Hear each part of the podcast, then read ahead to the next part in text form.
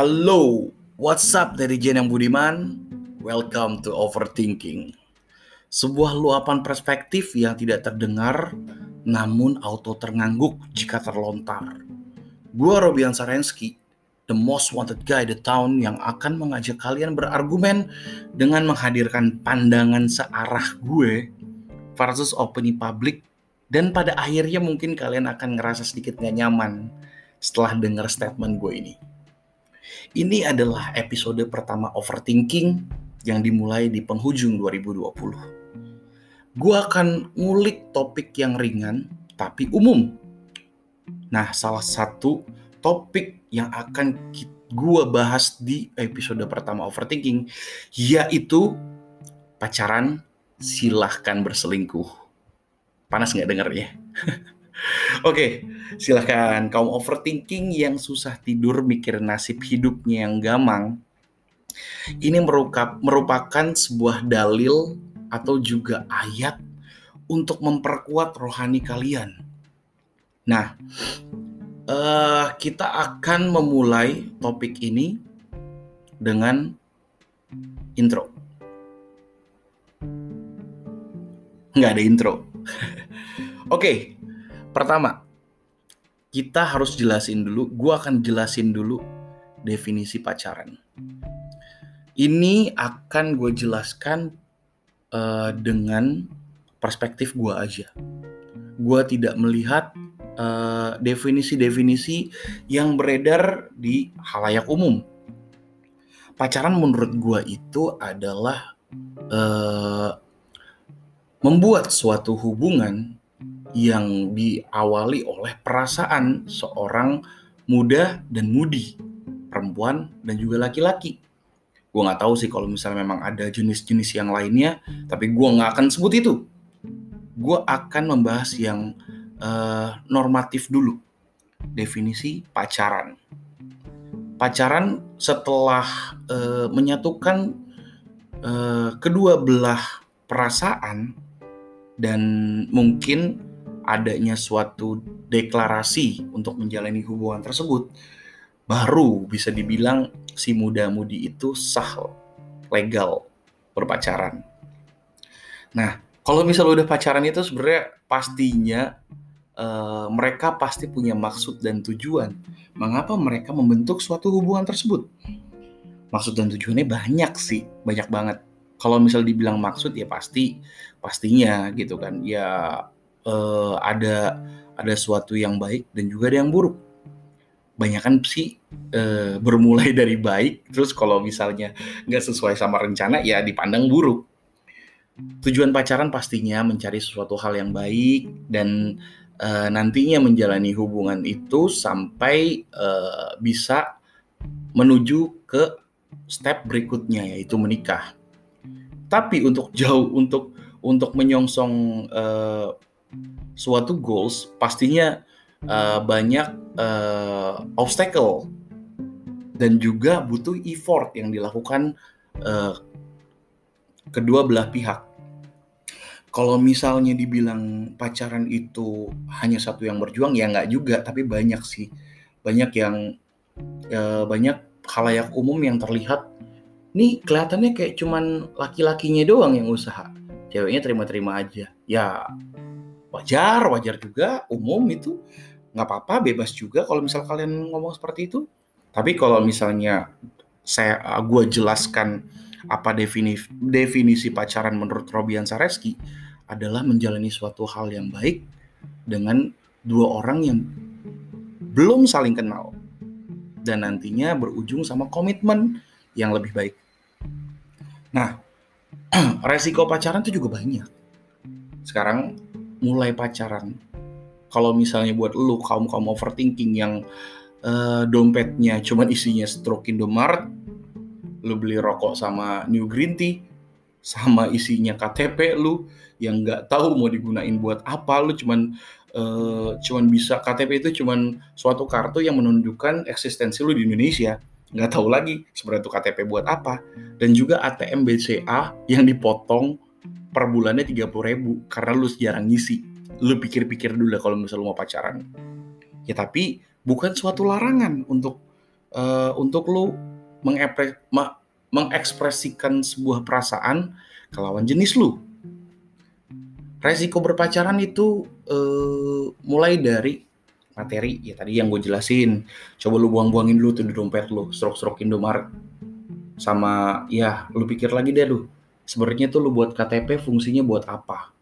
Hanya untuk menunjukkan eksistensi atau memang nantinya akan digunakan uh, kepada sesuatu yang berfaedah. Nah, lucu sih. Uh, kadang ada bilang ada yang di uh, ada beberapa opini yang bilang uh, pacaran itu um, memang harus yang tidak ada harus diada-adain. Bayangkan lu ngedate aja itu mungkin kalau di tahun 2020 mungkin mungkin ya mungkin uh, kita bicara pakai tiga kaum tiga kaum muda-mudi uh, seiring dengan level uh, lifestyle-nya dia untuk berpacaran. Ada yang low class level. low class level tuh biasanya hmm, kaum-kaum yang hmm, tidak bekerja namun berpenghasilan. Banyak kan? Gue nggak perlu subjektif ya menjelaskan itu seperti apa. Tapi lu pasti tahu. Ya gue jelasin deh. Mungkin orang yang uh, lagi ngenyam pendidikan atau sekolah. Kalau dibilang star pacaran orang sekolah itu dari umur berapa, yang ngerti juga sih. Itu mah tinggal uh, tingkat kemesumannya, uh, kemesumannya tuh orang aja gitu. Ada yang udah bisa merasakan ngacengan sama nafsuan itu dari SD ada.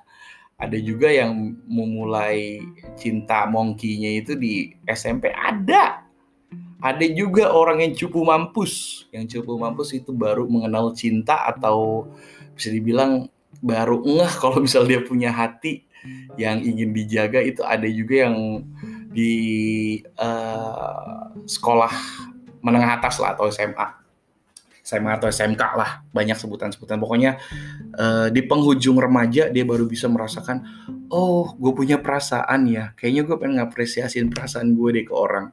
Gue pengen orang lain tahu perasaan gue dan gue pengen orang lain ini menjaga perasaan gue gitu.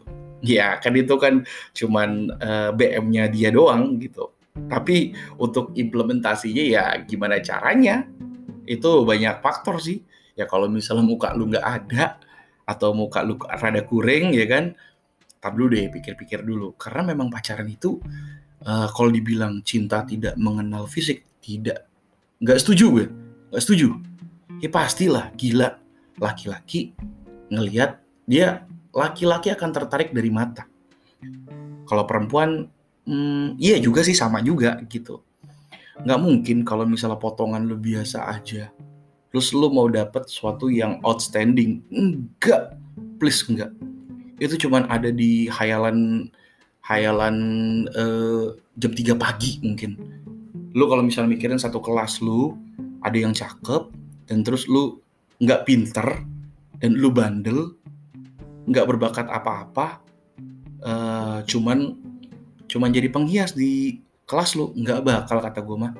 Nggak bakal lu dilirik trust me sekalinya lu dilirik itu mungkin ada kepentingan.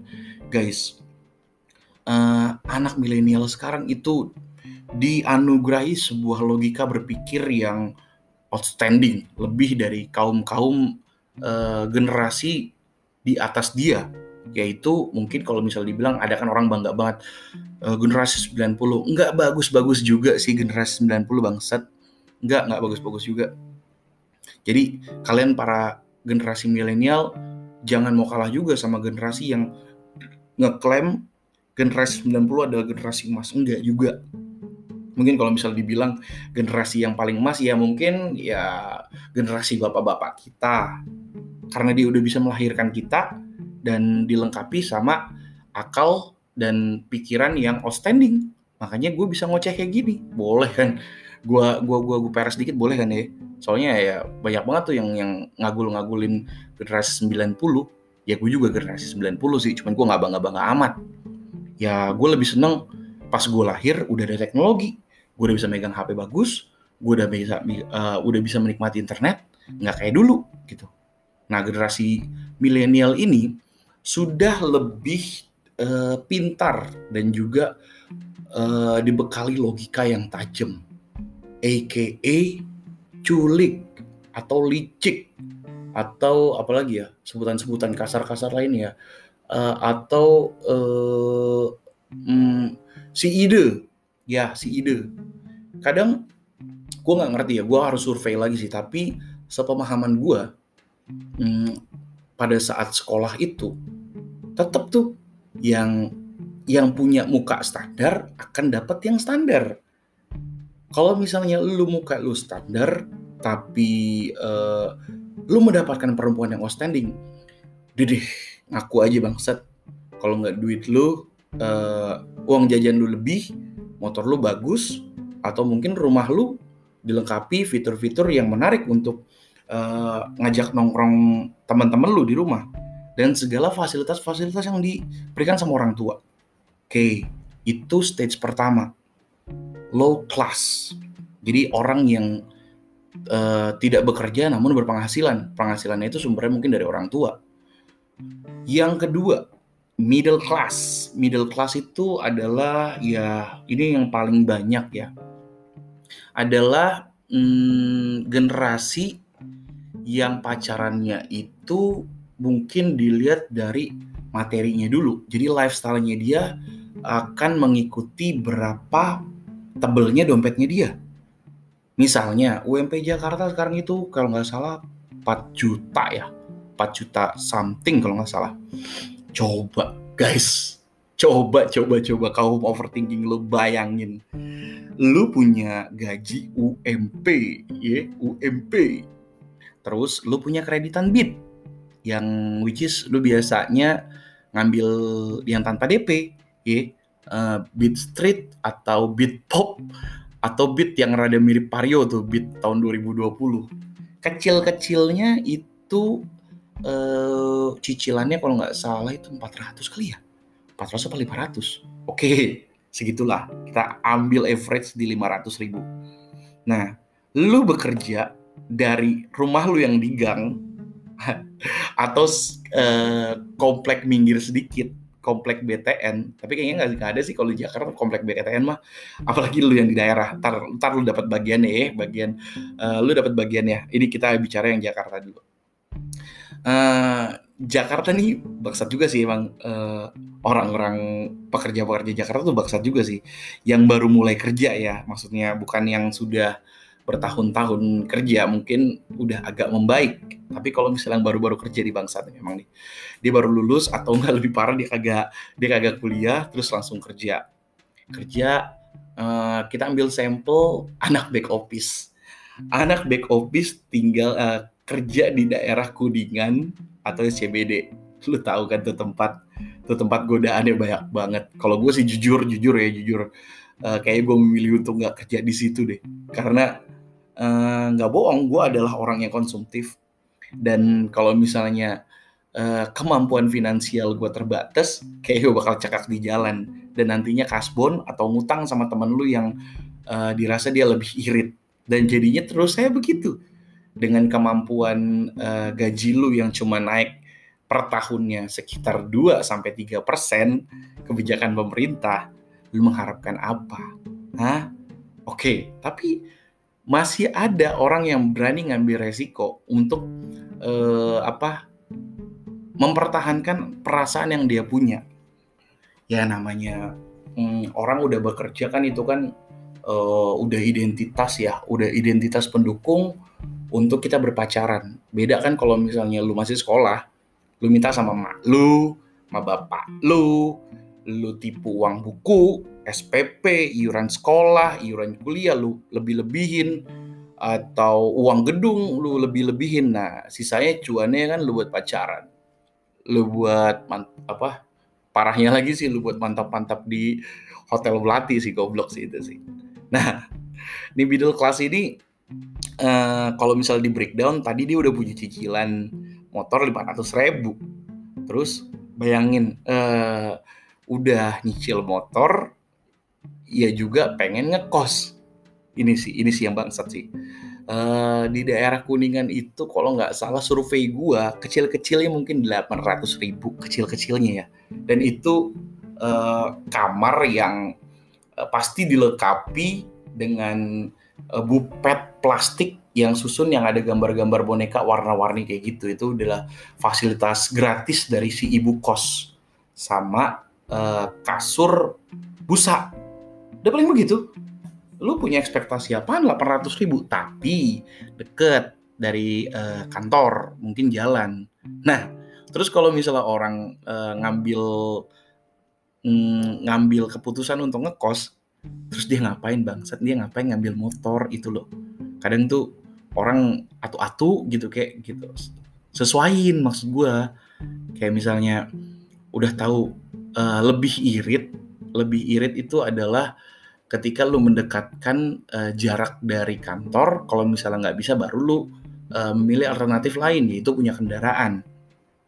Nah sekarang udah jaraknya mah deket, terus lu juga uh, nafsu pengen punya banda, pengen punya kendaraan, ya akhirnya ya gitu. Belum akhir bulan, lu udah uh, bergantung sama temen lu yang rada uh, yang rada lebih senior dan dia lebih uh, cukup bisa atau cukup handal mengatur kebutuhannya.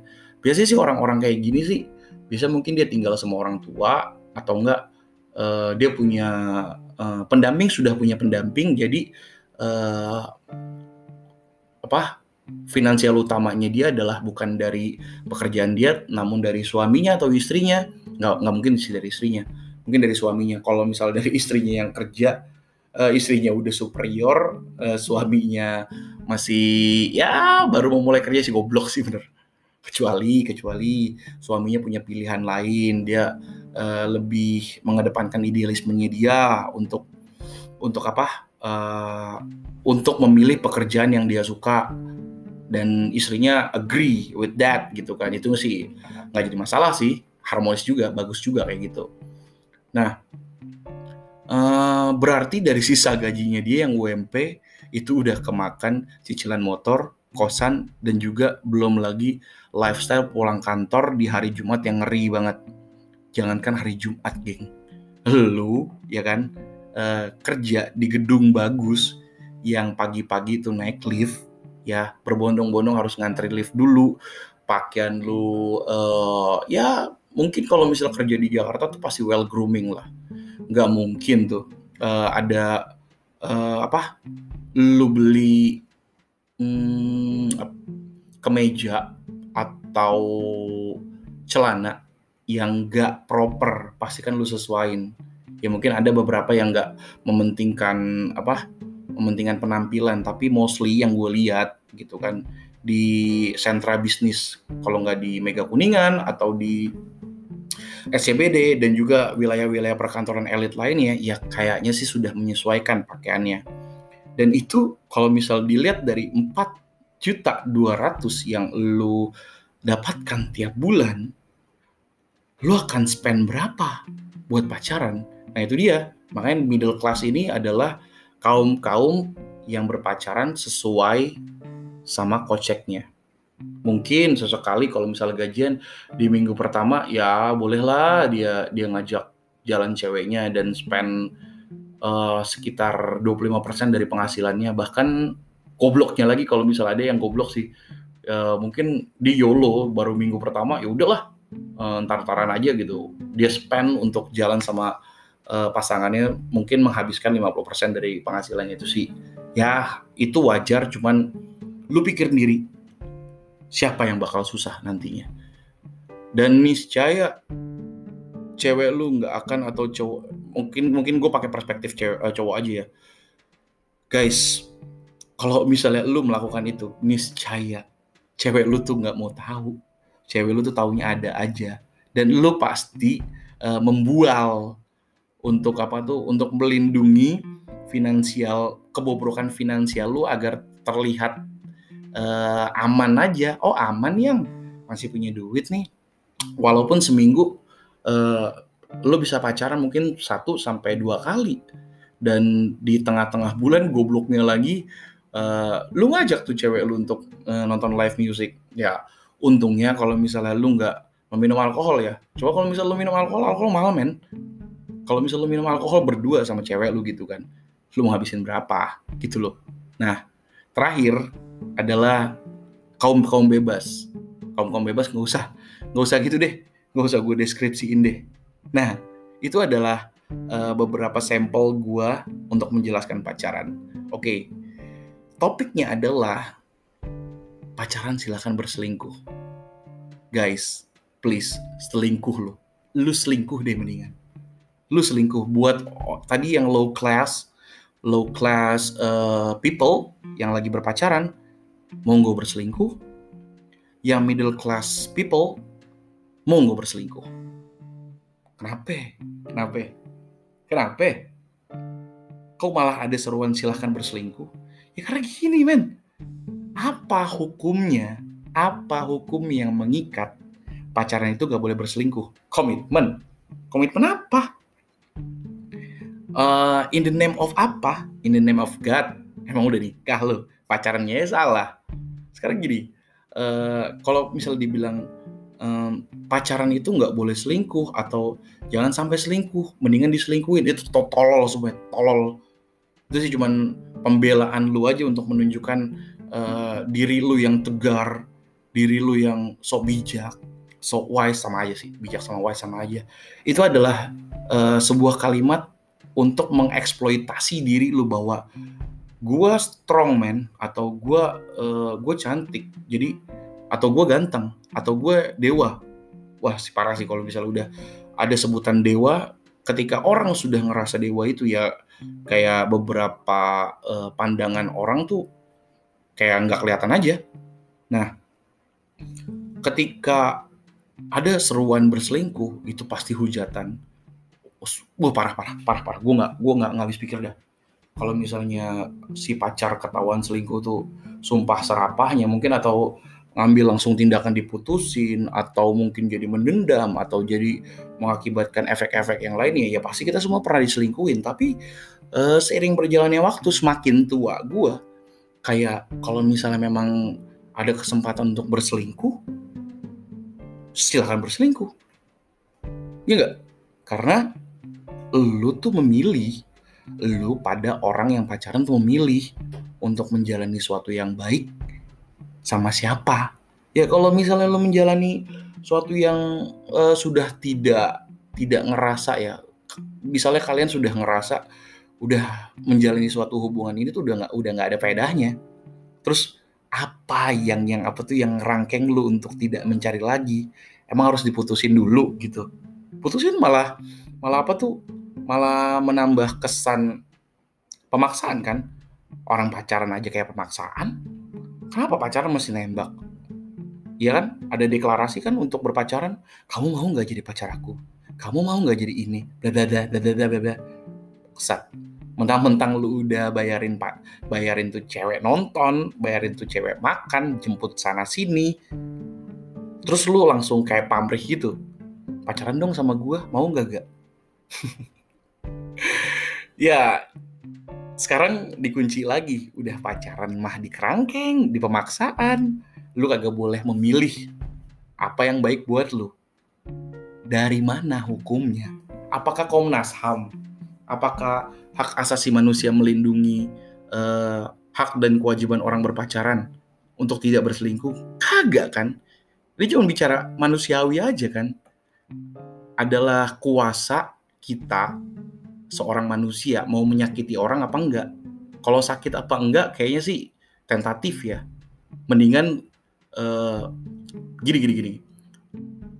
Lu harus memilih uh, lu mau menghabiskan waktu lu pikiran lu, materi lu sama orang seperti apa.